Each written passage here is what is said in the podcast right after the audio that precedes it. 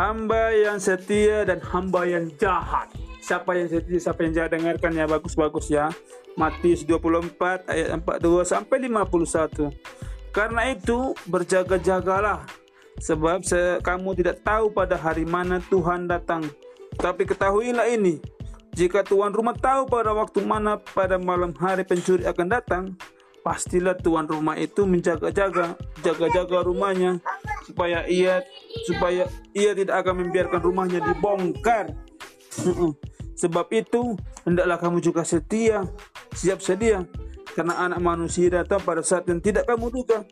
Siapakah hamba yang setia dan bijaksana, yang diangkat oleh tuannya atas orang-orangnya untuk memberikan mereka makanan pada waktunya? Berbahagialah hamba yang dapat tuannya melakukan tugasnya itu. Ketika tuannya itu datang, aku berkata kepadamu, sesungguhnya tuannya itu akan mengangkat dia menjadi pengawas segala miliknya. Akan tetapi apabila hamba yang jahat itu berkata dalam hatinya, uh, Tuhanku tidak datang-datang, lalu ia memukul-mukul hamba-hamba yang lain, dan maka minum bersama-sama pemabuk-pemabuk, dihabis-habiskannya harta, harta tuannya.